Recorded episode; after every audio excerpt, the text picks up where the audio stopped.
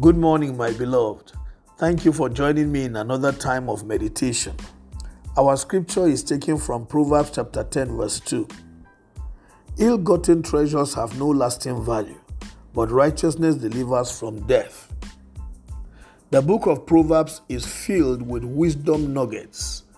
And early in the year, like this, it is good for us to advise ourselves along the path of these nuggets so that our year will run well and that we might apply our hearts unto wisdom. The scripture we have just read warns us clearly that we should avoid ill gotten treasures because they will not have lasting value. The reason they will not have lasting value is because they will not carry the blessing of God. Whatever is not blessed by God is like a curse in your hands or in your life. Therefore, it will not do good to you. This is why, as children of God, we must take this warning very seriously. Everyone at the beginning of the year looks forward to a better year than the previous one. We pray for increase in wealth. We pray for increase in prosperity.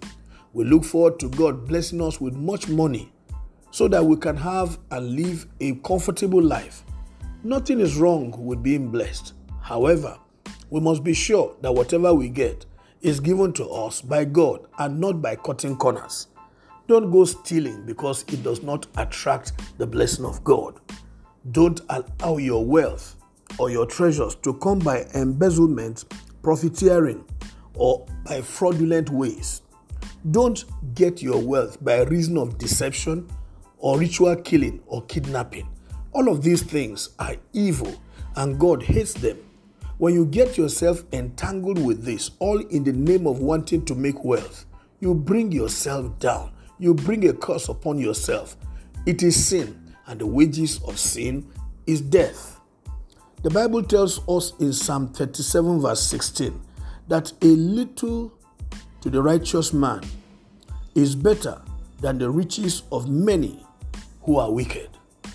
That if the righteous man has just a little, it is better for him than those who get so much by reason of wickedness.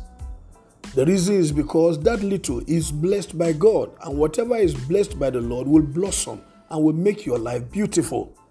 So I charge you today in the name of the Lord Jesus Christ run away from everything that is evil.